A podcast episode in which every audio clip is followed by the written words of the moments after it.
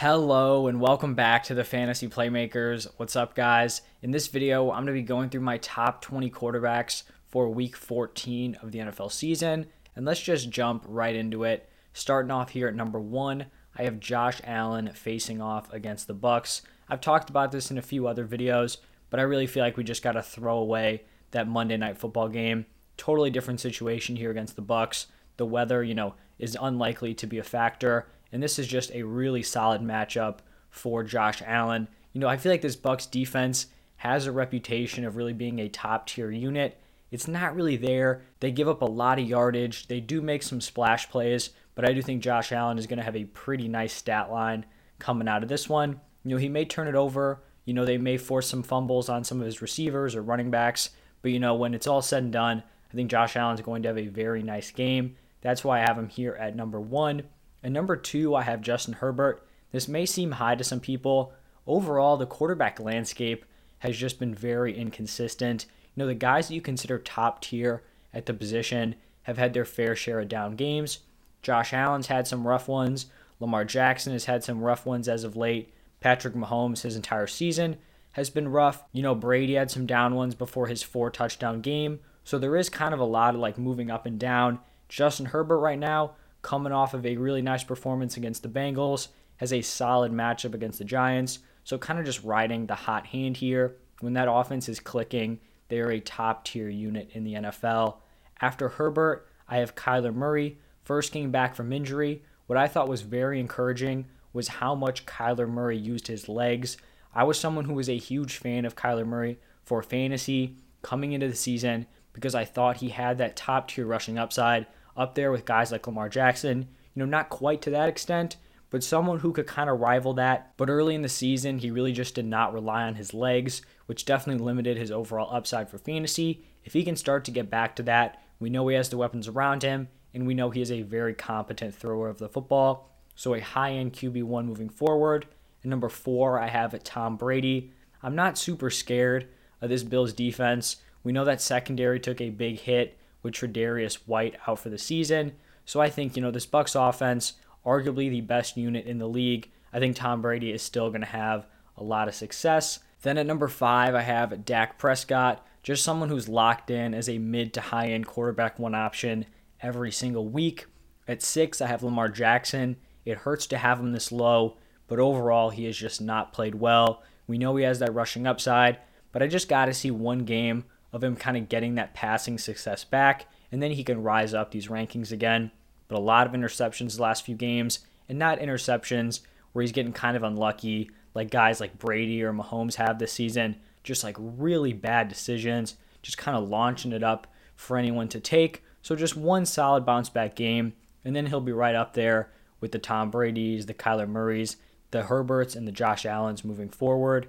Then we've got Aaron Rodgers at number seven you know, after that week one meltdown to the Saints, he has just been a very safe, consistent option as a fantasy quarterback. He's not going to have that high end QB1 potential because he doesn't have the rushing upside and he doesn't have the overall volume and touchdown numbers like a guy like Tom Brady. But he's going to, you know, find a nice home as a mid tier quarterback one every single week. After A Rod, it's going to be Patrick Mahomes. Mentioned him a little bit earlier. Definitely struggling so far this season you know, everyone kind of thought the Chiefs' offense, you know, were kind of back in the rhythm after they just dominated the Raiders. They do face off against the Raiders again, so maybe they kind of find some similar success. But like the last five or six games, that was really the only solid performance from him on a fantasy football level. So I don't really have any reason to put him higher than this number eight spot, but we know he has that ceiling on a week to week basis. Number nine, Matthew Stafford. He's going up against the solid Cardinals defense, but I still think he's someone you can rely on as like a mid to back end QB1. At number 10, going with Taysom Hill. This one's a little bit scary just because I don't think he's that good of an overall quarterback. I think he's actually probably a fairly bad quarterback, but for fantasy, we know he has that rushing upside. He's still dealing with some finger problems, but it looks like he is going to get the nod again to be the starting quarterback. And even if he can't throw the ball that effectively, it looks like he's going to have Kamara back, should take some pressure off him and he still finished with a fairly solid, you know, fantasy stat line while throwing four interceptions. That is very impressive. So a back end quarterback one, I think is a fitting spot. At 11, I have Kirk Cousins, always kind of falls in this back end QB1 range. He takes a little bit of a hit, you know, losing Adam Thielen, his number two weapon, but I still think he's someone you can rely on. Number 12, I have Russell Wilson. I'm not totally sold that this offense is back, but they definitely took a fairly solid step forward in week 13. So, you know, quarterback 12, that's still a QB1. Give me one more week, and then he can kind of jump in there, potentially in the top 10 range. Then moving on to the QB2s, I have Joe Burrow kicking it off here at number 13. Just a very safe option, fringe QB1 every single week. At 14, I have a Derek Carr. You know, early in the season, the Chiefs' defense was just not stopping anyone. Now they've gotten a little bit better. They're on a little bit of a roll. I still think Derek Carr is, you know, a solid option, but he's not someone I love, you know, this week and probably rest of season. He just doesn't have the solid weapons around him. It would definitely help if Darren Waller was back, but I mean, that one may be like a 50 50, maybe even honestly less of a chance of him playing. So maybe he moves up if Waller returns, but he's probably going to stay in the same general area. At 15, I have Cam Newton, and I think this is kind of where we fall off. I don't have a lot of trust here with Newton.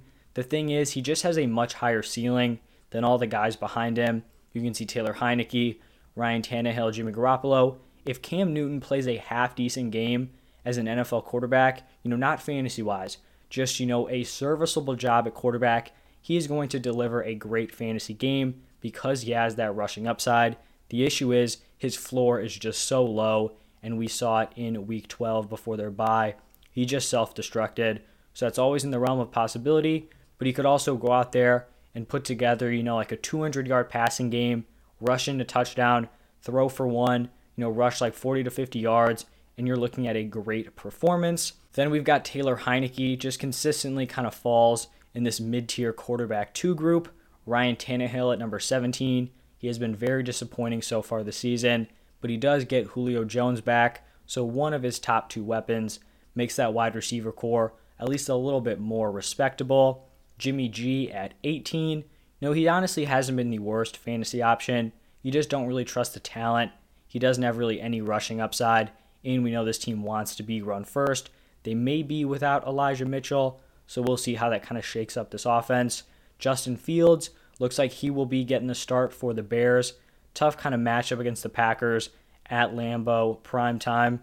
Not exactly, you know, the easiest environment to return from injury from, but still, you know, don't have a ton of faith here. He's shown some ups and downs, and overall, he's just not been placed in a position to succeed right away. And then at number 20, Ben Roethlisberger, back end, you know, quarterback to play. He can get it done on some weeks, but overall, you just don't really have a lot of trust in him. That is going to wrap it up for my top 20 quarterbacks. If you guys enjoyed this video, hit that like button and subscribe to the channel. But thank you for stopping by, and I'll see you next time.